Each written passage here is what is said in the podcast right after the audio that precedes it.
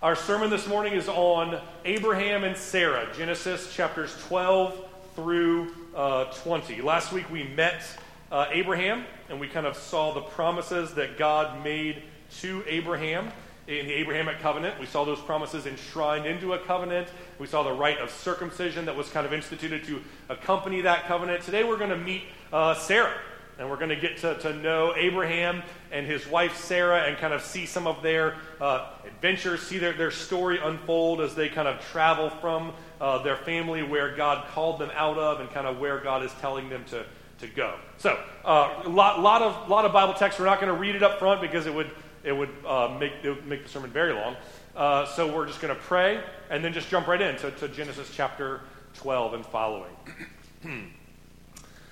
Father in heaven, we ask your blessing on us this morning as we read your word and listen to your word and meditate on your word and seek to apply your word. Lord, we ask that you would speak to our hearts. We ask that you would convict us. We ask that you would uh, encourage us. We ask that you would give us grace. And it's in Jesus' name that we pray. Amen. so, we'll start in Genesis chapter 12, we did up to verse 9 uh, last week. So, we're going to pick up in verse 10 and just kind of walk through a few verses here. Then, we're going to skip probably to 17, 18, and 20 along the way, but we'll follow along. It says, Now, there was a famine in the land, and so Abram and his family, uh, Abram, Abram went down to Egypt to sojourn there. Uh, for the famine was severe in the land. This is uh, the first time that we see anyone kind of sojourning down to the land of Egypt in the Bible, not the last right? It's kind of a recurring theme. Joseph is sold by his brothers into Egypt. Eventually, Joseph's family follow him down into Egypt to get food, kind of like Abraham's doing here. Uh, Jesus, when he's born, Herod kind of has this, you know, uh, edict to, to take the lives of all of the, the young, young males in Israel. So, jo- so Mary and Joseph and Jesus sojourn down into, into Egypt. But uh, every time that, that anyone, any one of the people of God go down into Egypt, nothing good happens. It's like a, it's, it's bad, right? Like, I mean, it's, it's kind of associated with sin and idolatry and slavery and oppression and murder and, and genocide and the killing of children. Those are the things that you kind of uh, associate with Egypt throughout the, the Bible. So Abraham is going down to Egypt, and this is kind of not meant to be like a happy, joyous thing. This is a sad thing that, that's happening. Verse 11. When he was about to enter into Egypt, he said to Sarai, his wife, I know that you are a woman beautiful in appearance. And when the Egyptians see you, they will say, This is his wife. And then they will kill me, but they will let you live.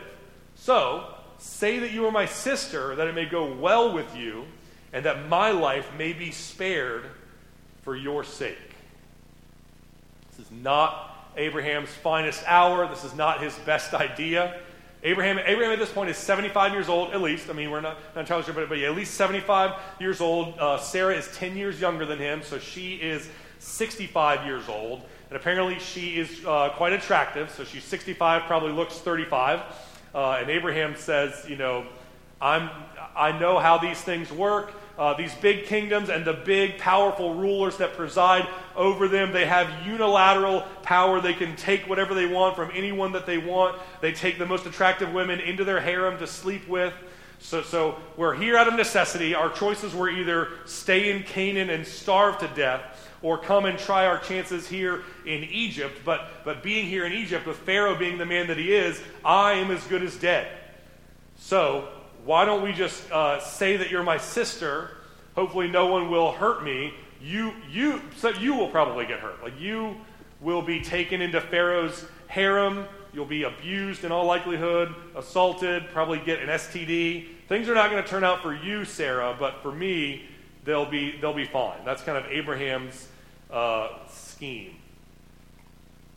Right, again, this is not his this is not his finest hour. This is not Abraham is not serving as a shining example of what husbands should be or what they should uh, aspire to. God calls husbands to be faithful to their wives, love their wives, protect their wives, provide for their wives, make sure that no harm comes uh, to their, their wives. And Abraham says, I've got an idea. Why don't we put you in harm's way so that I can stay out of harm's way? I want to protect myself my uh, comfort, my life, and I want to put you uh, in jeopardy uh, in, order to, in order to do that.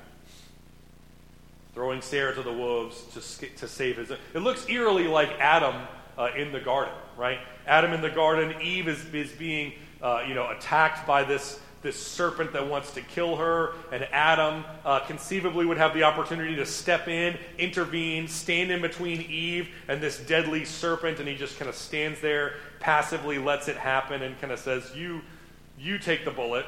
Right? I'll stand behind you. You get bit by the poisonous snake. You put yourself at risk in order to protect me from the danger that I don't want to be to be near. That's kind of Abraham is following in Adam's footsteps here.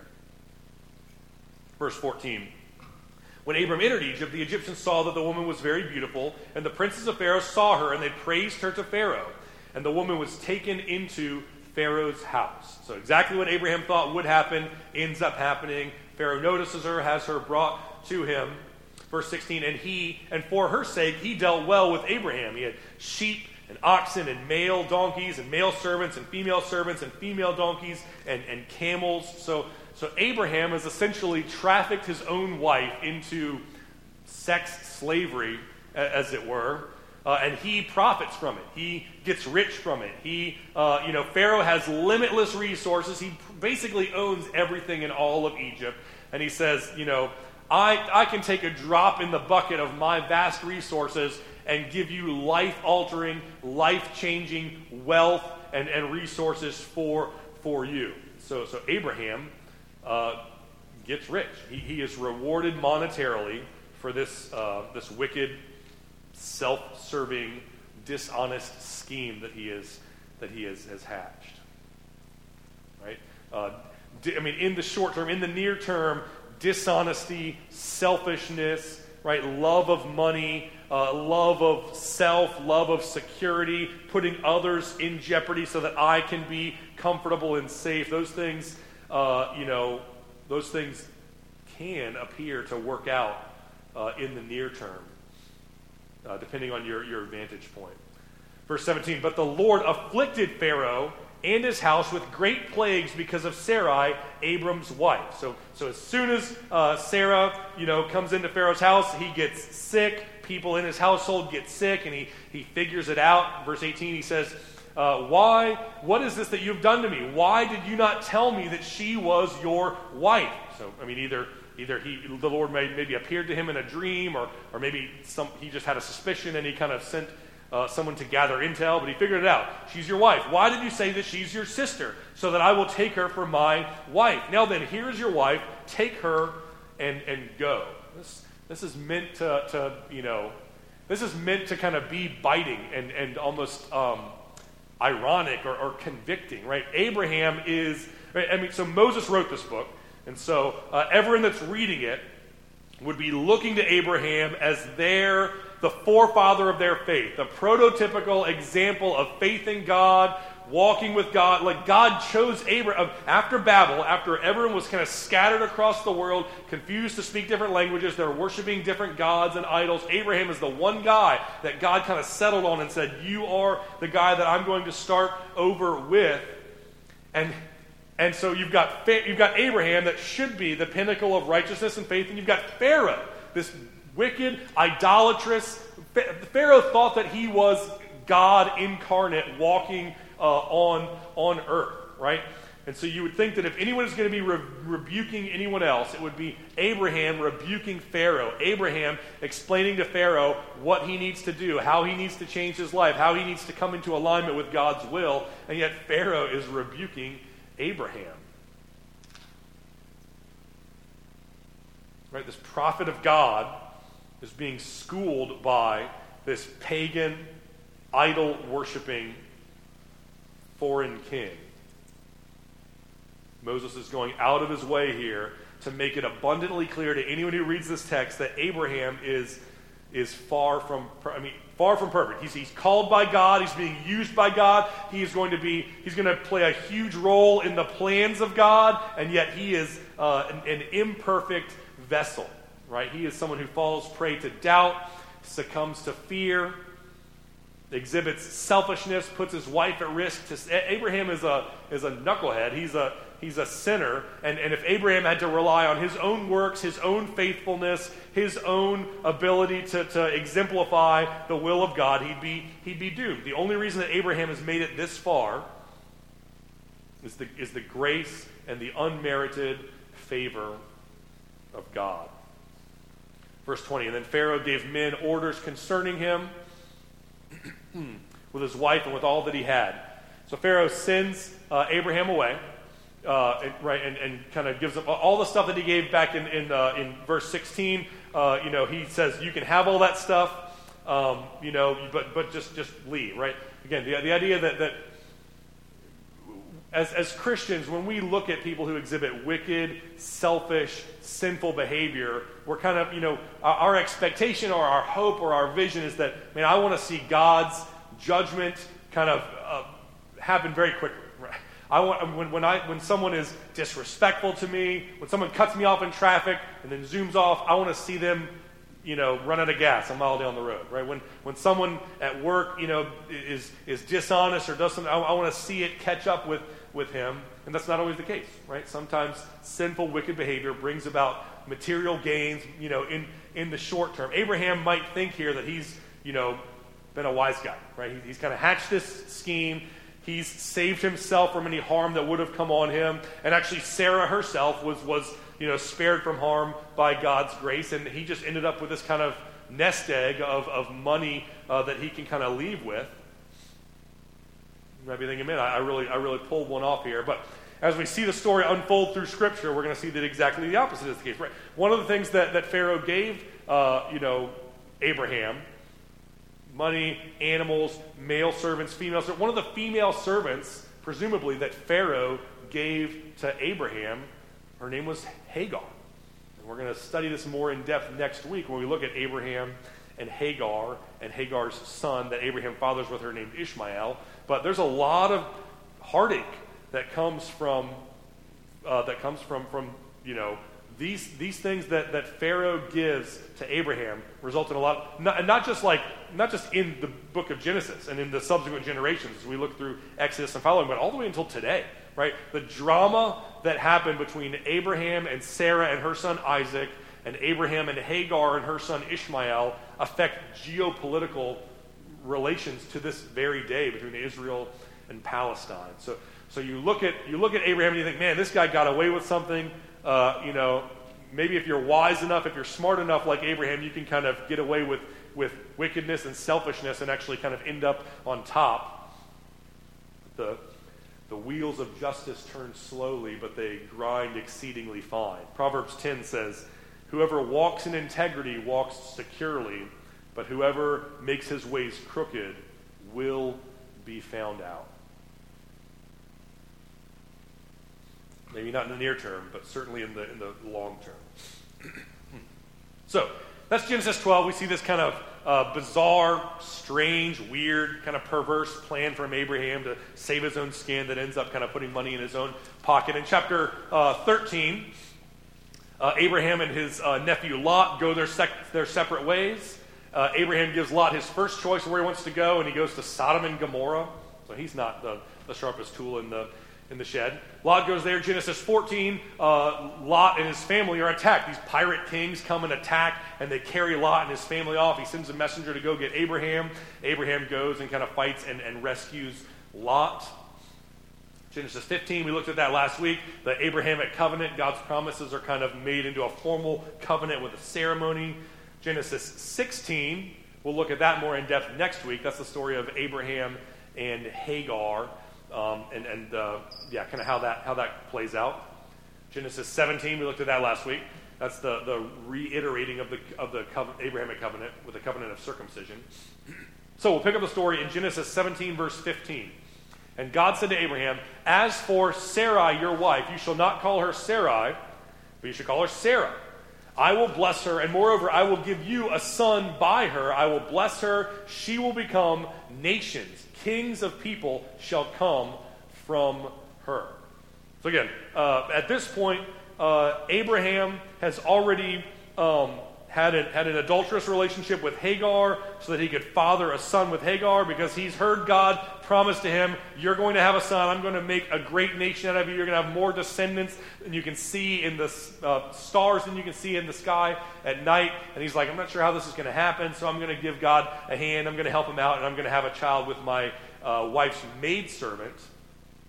And God comes to him and says, No, I'm, I'm not intending for you to, to start a nation with the, the descendants of your wife's maidservant. I'm, you're going to have a child through Sarah, who at this point is, you know, is, is getting old. She's getting on in years. Verse 17 Then Abraham fell on his face and laughed and said, Shall a child be born to a man who is a hundred years old? Shall Sarah, who is 90 years old, bear a child? So at this point, Abraham is 99, Sarah is 89. And he's like, this is ridiculous. By the time we, if we were to conceive a child right now, we wouldn't have that child until I'm 100 and she is 90. Verse 18. Oh, maybe, oh, that Ishmael might live before you. Like, God, why don't you just use Ishmael to accomplish your promises? I've already got a son. He's 13 years old. I had him when I was 86, right? So let's use Ishmael. I won't tell anyone if you won't, right? Like, you, you know, you don't have to do the heavy lifting of these of this like miraculous like conception and childbirth that you're talking about. I don't have to deal with another crying baby at a hundred years old. Verse 19, God says, No, Sarah, your wife, shall bear you a son, and you shall call his name Isaac, and I will establish my covenant with him as an everlasting covenant for his offspring after them. So I want my promises uh, to come through a child, Abraham, not a child that is brought about by your scheming and your kind of arranging things uh, in a way that you can accomplish. I want my promises to come about through a child that I brought through a divine miracle. And in, in Galatians chapter 4, Paul actually uh, explains this exact idea. He kind of contrasts Ishmael, the son of Hagar, and Isaac, the son of Sarah, and says that those two children are representative of two different covenants the Old Covenant and the New Covenant. Right? The Old Covenant, right, operates on the basis of works. Try your best, take matters into your own hands right? And this covenant is represented by Abraham having taken matters into his own hands with Hagar, and now he's got a son, Ishmael. The new covenant operates on the basis of grace, the promises of God. God miraculously brings life out of death. God miraculously does that which is impossible. And God receives the glory for it, not man. And that covenant is represented by Isaac being born to Sarah, whose womb is a coffin. It's, it's, it's dead. There's no possibility that Sarah could ever have a child. God says, That's the woman that I'm choosing to be the mother of my nation. Verse 20 As for Ishmael, I have heard you. And behold, I have blessed him. And I will make him fruitful, and I will multiply him greatly. And he shall father twelve princes, and I shall make him into a great nation. But I will establish my covenant with Isaac, whom Sarah shall bear to you at this time next year. So God says, I still love Ishmael.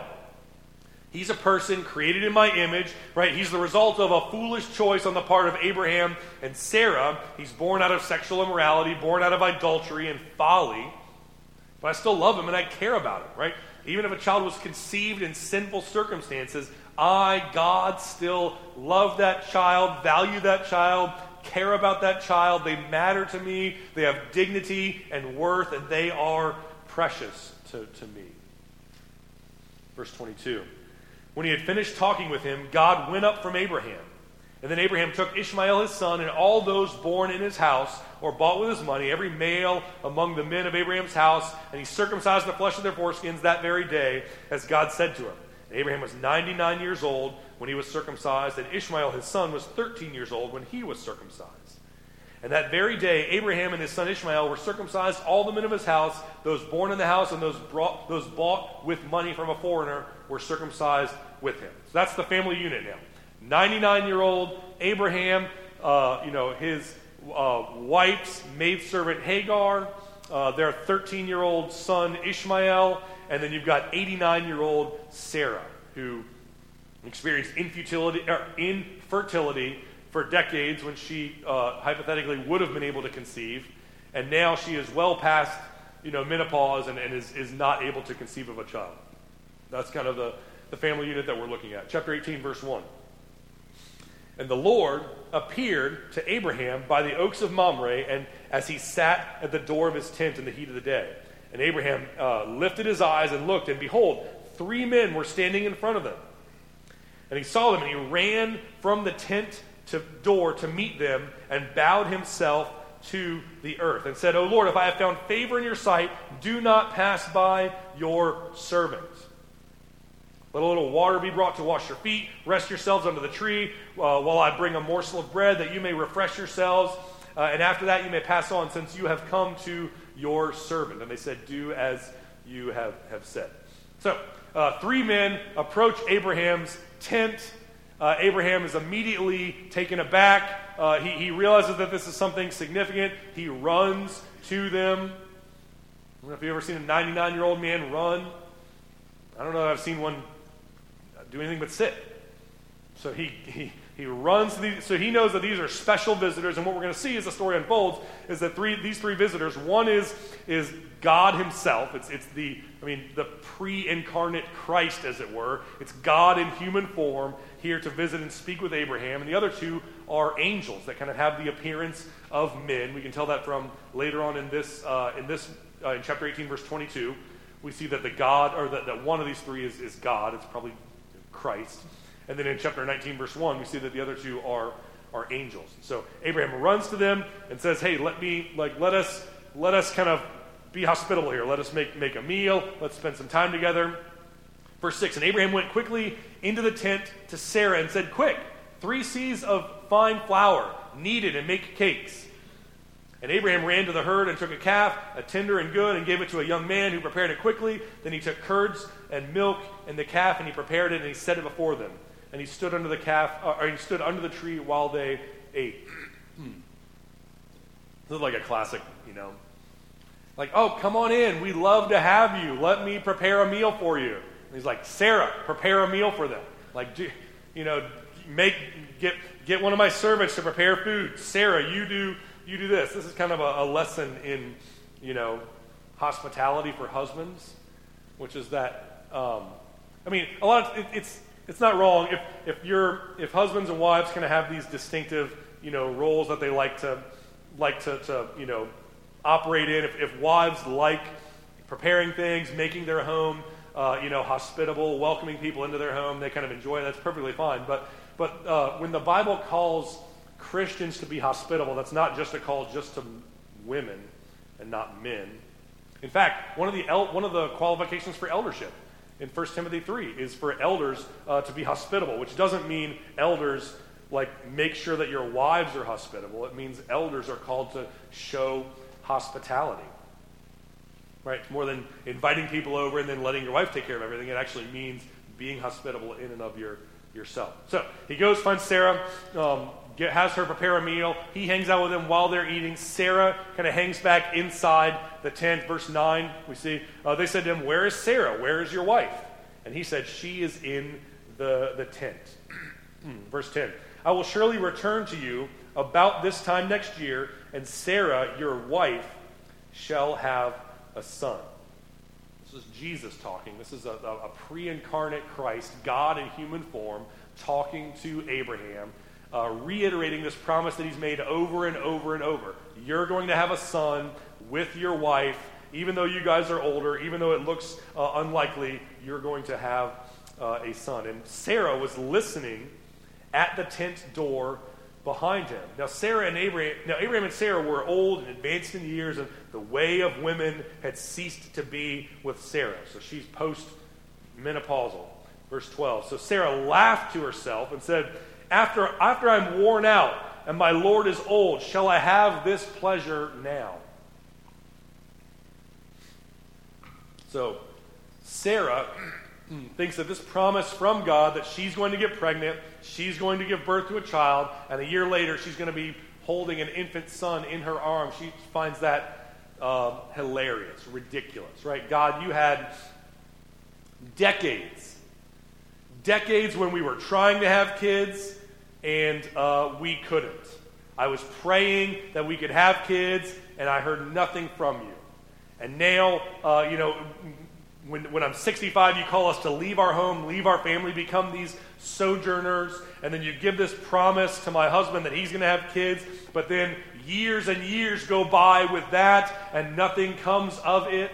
And eventually we decide, well, I guess God wants us to, you know, find some alternative method, but find a surrogate to have a, son that we can have, because certainly God has no intention of, of, help, of allowing me to have any children with my husband, right? Don't be, this is hilarious. This, this is ridiculous. This is hilarious. And she's laughing at the promises of God.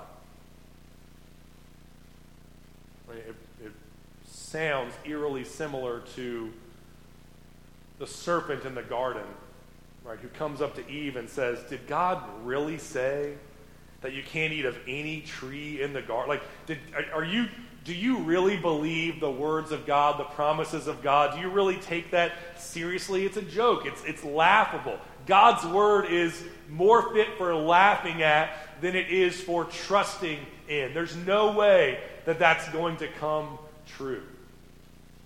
How the serpent kind of approaches Eve, and that's kind of how Sarah is approaching the word of God here. It's a joke. It's, it's not something I trust in, it's something that I, that I laugh at. Which is a posture that's all too, all too common. In the world, it's all too common in the church.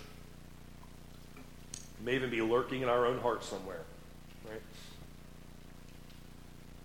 A God who, you know, a God who accomplishes supernatural miracles, heals the sick, raises people from the dead. That's ridiculous. That's outrageous. That's, that's no one believes that stuff any the, the virgin birth. That's silly. What kind of backwoods, uneducated, you know, person would believe in that? Justification by faith. What a what a joke, right? Right. I'm supposed to believe that I am not good enough to merit my own salvation. Have you met me? Do you know how awesome I, I am? God would be a fool to not want to have me around. I'm, I'm supposed to trust in someone else, the righteousness from another person to be imputed to me in order to be saved.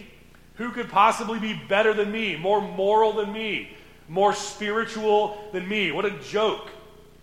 God calls me to love my neighbor as myself. That's ridiculous. I'll love myself, and maybe if there's room left over, I'll love my neighbor. God wants me to give generously to my local church. What a joke. No financial advisor would counsel you to just give your money away. Save it, invest it, spend it. Don't have sex until you're married. Ha ha, hilarious. Good one. Right? You, you can't, like, you, that is such a a foreign concept in our like you watch TV right now and even the characters that are supposed to be like conservative and religious and like judgmental even they are sexually active right? It's like the writers are thinking like come on that's you know there, no no one doesn't you know no one is not sexually active before they're married anymore. That's crazy. Men are to exercise headship in the church. The office of pastor and elders reserved for males. Men are to exercise headship in the home Fathers have a unique responsibility to lead their wives and children and shepherd them towards spiritual maturity. Ha ha, that's hilarious, right? What is this? Leave it to Beaver? Men are men, women are women. God created them differently, but, but they both reflect uh, different aspects of the character of God. They're equal in worth and value, but they have roles that are different and complementary uh, in, in function. What a joke. That's laughable. No one believes that anymore. Right? This like spirit, this attitude, this posture of Sarah to hear the word of God and laugh at it. Stand in judgment over it. I'll believe what I want to believe from the words of God, but I'm not going to believe everything. And the things that I don't believe, I think are hilarious. I think that they are, are laughable. Verse 13 The Lord said to Abraham, Why did Sarah laugh? And say, Shall I bear a child now that I'm old? Is anything too hard or is anything too wonderful for me? At the appointed time, I'm telling you, at the appointed time, I will return about this time next year, and Sarah will have a son. Right? What's so funny, Sarah? What are you what are you laughing at? Right? I'm the sovereign God of the universe. I can make this, make this happen. And Sarah denies it, says, I did not laugh, because she was afraid. It's one thing to it's one thing to, to lie to another person about what's going on in your heart and in your mind and in your soul. 1 Corinthians 2 says that no one can know what's going on inside the heart of a man except the man himself. But you can't do it with God because God does know what's going on in your heart. And God says, No, you did you did laugh, right? You might be able to fool some of the people some of the time, but you can't fool all the people all the time. God sees everything. God gets the last word which means when God calls you to account, uh, the appropriate response is not to deny, blame shift, lie, deceive. I didn't do that. I didn't say that. I didn't think that. The appropriate response when God convicts a person of their sin is to say, You're right. I'm wrong. You're righteous. I'm a sin. Right? Isaiah chapter 6. I am a, uh, I am a man of unclean lips, and I am from a people of unclean lips. Forgive my sin. Help me to forgive those who sin uh, against me. Right? Sarah, Sarah kind of has this posture of my private, like whatever I say and do in private behind the closed doors of this tent is my business and nobody else's. So I'm just going to lie about it because I don't think that God is able to call me out on it. As opposed to saying, God, I've sinned. I'm undone. I'm sorry. Please forgive me. Please help me to change. Please show me uh, how I can repent, and I'll do it. Chapter 18 continues. These two angels that are with Abraham and with this pre incarnate uh, Christ figure uh, leave and they head towards Sodom. Abraham talks to uh, God talks to Abraham about how he's going to destroy Sodom. Abraham pleads that God would show mercy to Sodom, but really on behalf of his uh, nephew Lot, who he knows is there. Chapter 19, the angels go to Sodom. Uh, they get Lot's family out of Sodom just in time before God destroys the city. and then in Genesis chapter 20, we see another uh, episode. We see another misstep, another another foolish episode from from Abraham. You, if you're not careful when you're reading your Bible, you'll think that you accidentally like flipped back and are reading the same story again. Right from there, Abraham journeyed toward the territory of the Negev and lived between Kadesh and Shur, and he sojourned in Gerar. And Abraham said to his wife Sarah, or Abraham said of his wife Sarah, She is my sister. And Abimelech, the king of Gerar, sent and took Sarah. But God came to Abimelech in a dream and said to him, Behold, you are a dead man, because the woman that you have taken, she is a man's wife. That will stop you in your tracks. When God himself says that he's going to kill you, and Abimelech is like, Whoa, whoa, whoa. Chapter, verse 4. Right? Lord, are you going to kill an innocent person? Like, did, did Abraham himself not say to me that she is my sister? And she herself said that he is my brother, in the, like, I swear, right, in, in the integrity of my heart and the innocence of my hands, I have not done this. Right? Abimelech's like, dude, it was, it was Abraham. Abraham practically begged me to do it. Like, I went to Abraham and I was like, hi, I'm Abimelech. And he's like, hi, I'm Abraham. This is Sarah. She's my sister, not my wife. Would you like to sleep with her? If you do, it's totally cool with me. Don't, like, I have no objections to that. And Abimelech's like, look, he, like, he brought, he he told me to do it. Go talk to Abraham. Then God sent to Abimelech in a dream and said, Yes, I know that you have done this in the integrity of your heart, and it was I who kept you from sinning against me. I am the one who did not let you touch Sarah. Now then, return the man's wife, for he is a prophet, so that he will pray for you, and you shall live. But if you do not return to her, know that you will surely die, you and all who are yours. So God says, I believe you. Now take Sarah, you know, before, any, before you do anything that you can't undo, take Sarah back to Abraham. Everything will be fine. Verse 8 Abimelech rose early in the morning and called his servants and told them all these things. And the men were very much afraid. And Abimelech called Abraham and said to him, Why have you done this to us? And now I have sinned against you, that you have brought, or ha, how have I sinned against you, Abraham, that you have brought on me and my kingdom this great sin? What have you have done to me, things that ought not to be done? What did you see that you did this thing, right? Abraham, what's the deal? Like, what? Like, dude, like, I'm a pretty nice guy. Like, I, when God comes and speaks to me, I listen to him. And when God tells me to bring Sarah back to you, I bring her back to you. Like, I understand what, I understand why the disconnect. Why did you, like, what did you think was going to happen if you just said, hey, this is my wife, this is our family? Like, what's, what's the deal, Abraham? Verse 11. Abraham said, I did it because I thought there is no fear of God at all in this place, and they will kill me because of my wife. So, again, same as before, right? Between Abimelech and Abraham, one of them is acting pretty exemplary, exemplarily. One of them is acting, is acting in a way that's pretty exemplary, right? He's obeying God. He's listening to God. He's not, he's not deceiving and hatching these schemes. And one of them is. And so Abraham says, Oh, no, like the reason I did this bad thing, the reason I did this wicked, selfish, sinful, deceptive thing is because I know how bad you are. You people are. Like me and my people, my family, the people like me, we are good. You and people like you are bad.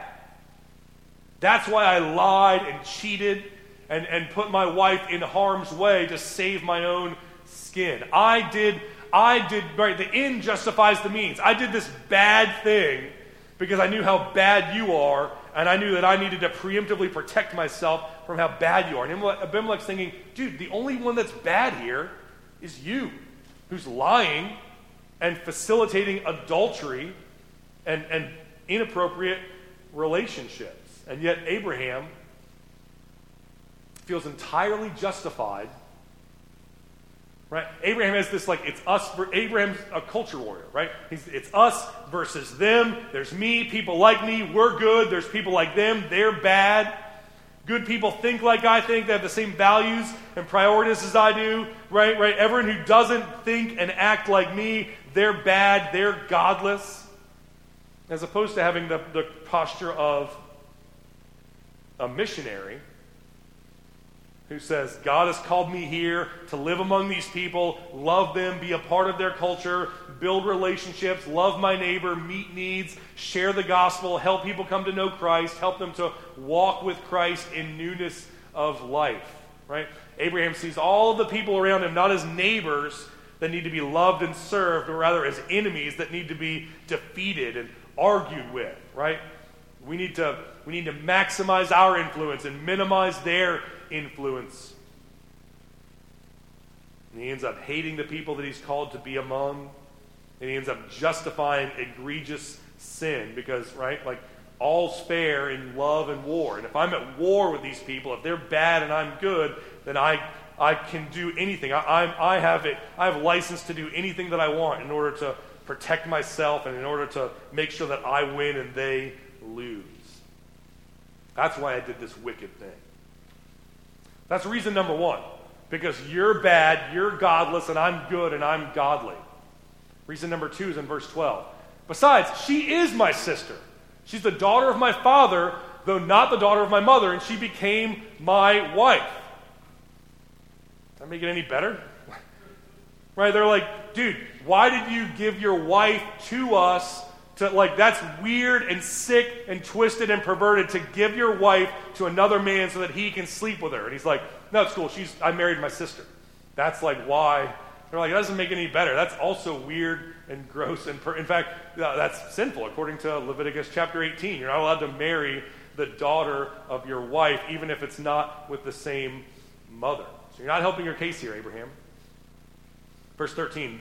And when God caused me to wander from my father's house, I said to her, this, this is the kindness that you must do to me, Sarah. At every place to which we come, say of me, He is my brother. Right? So it's like when the cop pulls you over and it's like you were speeding, going five over. Like, I'm sorry, I was driving fast. It's because I murdered someone. I was trying to get away.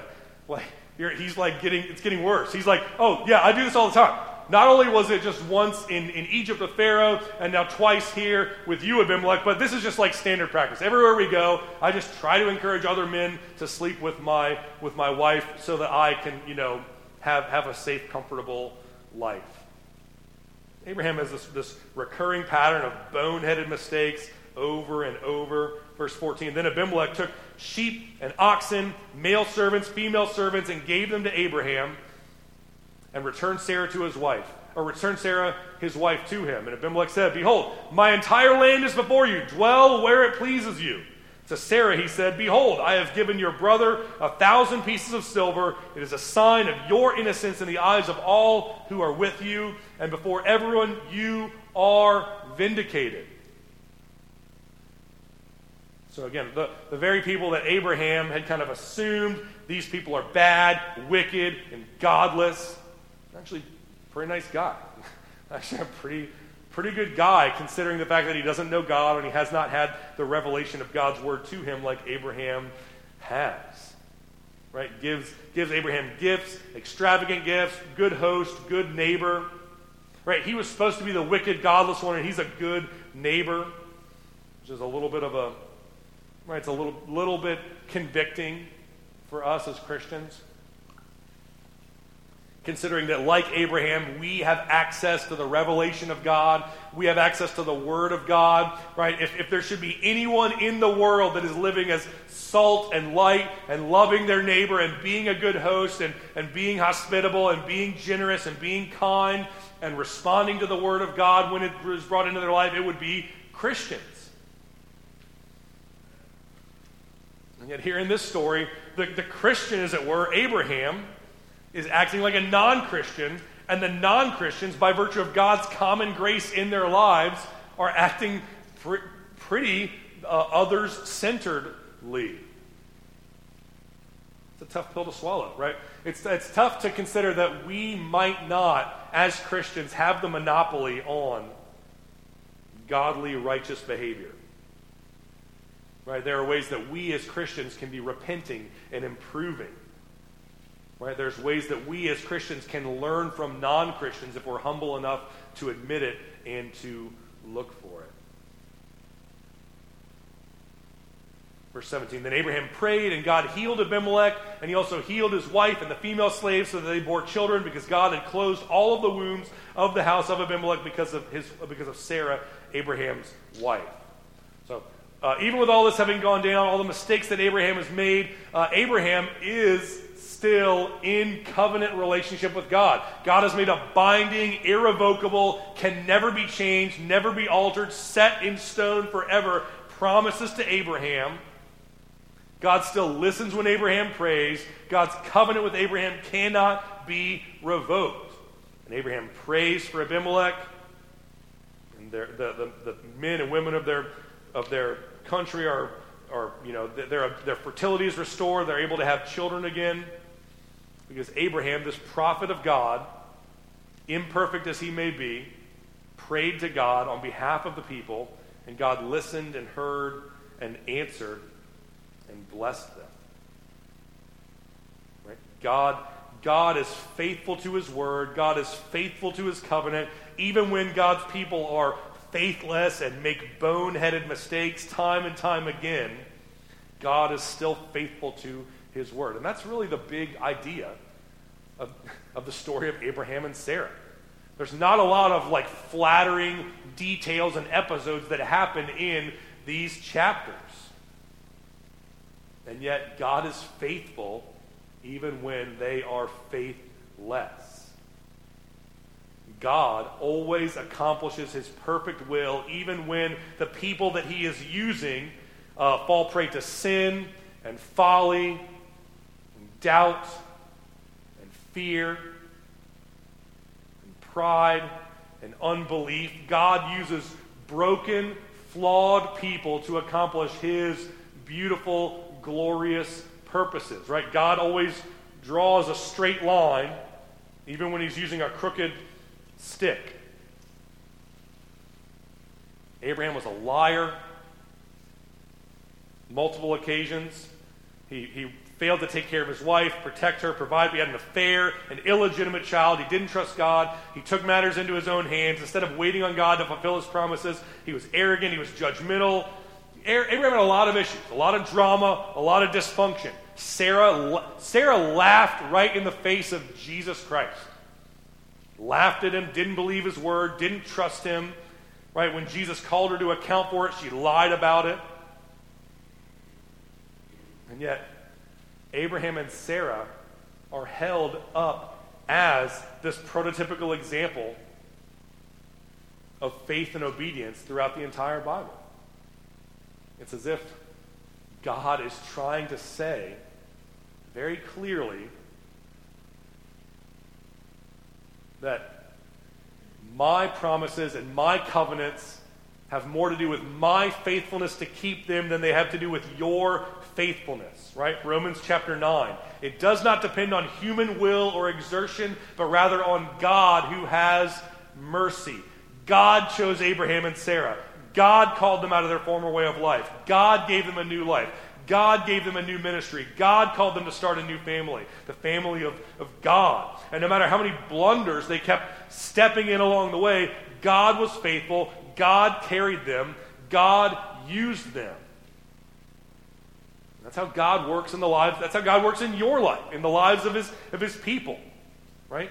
God called you out of sin and folly and doubt and fear and pride and unbelief. And God is calling you to himself. And God is calling you to a ministry that is of vital importance. I don't know what it is, but God is calling you to something just like he was calling Abraham to something. Serving in a particular way, becoming a member, aspiring to the, the office of elder or deacon, share the gospel with a friend or a family member or a colleague or a, a neighbor. God's calling you to invest in a particular relationship so that you can disciple or mentor someone or, or learn from them. I don't know what ministry God has called you to, but He's called you to something, and that ministry is, like Abraham's, of vital importance. And if you like Abraham, feel like you're not up to the task, or feel like you've made one too many boneheaded mistakes, or feel like there's no way that God could use someone like you to do something like that, if you feel like that, then you feel exactly like Abraham and Sarah did, and yet God used Abraham and Sarah in spite of themselves. Because God uses broken sinners to accomplish his glorious purposes. Jesus came to die for you. Jesus came to forgive your sin. Jesus came to reconcile you to God. Jesus is your sufficiency before God, not yourself, not your works, not your righteousness, not your accomplishments, but Christ and who he is and what he has done. And so God is not calling us to be perfect. God is calling us to trust in him. God is calling us to step out in faith into what He's calling us to without fear that we're not good enough. Because the reality is, we don't, like Abraham and Sarah, we don't have to be good enough. We just have to trust in Christ, look away from ourselves and look to Him, and trust Him and obey Him. Let's pray together. Father in heaven, we thank you that you uh, don't call people who are already qualified, but rather that you take, you take the people that you have called and you forgive them and you, you qualify them to serve you in ways that you have called them to. We thank you, Lord, that even uh, when we make mistakes like Abraham and Sarah did, that you are still faithful. You are always faithful to use us for your glory. And Lord, we, we pray that you would help us to trust in you and believe your word and walk in obedience to you. It's in Christ's name that we pray.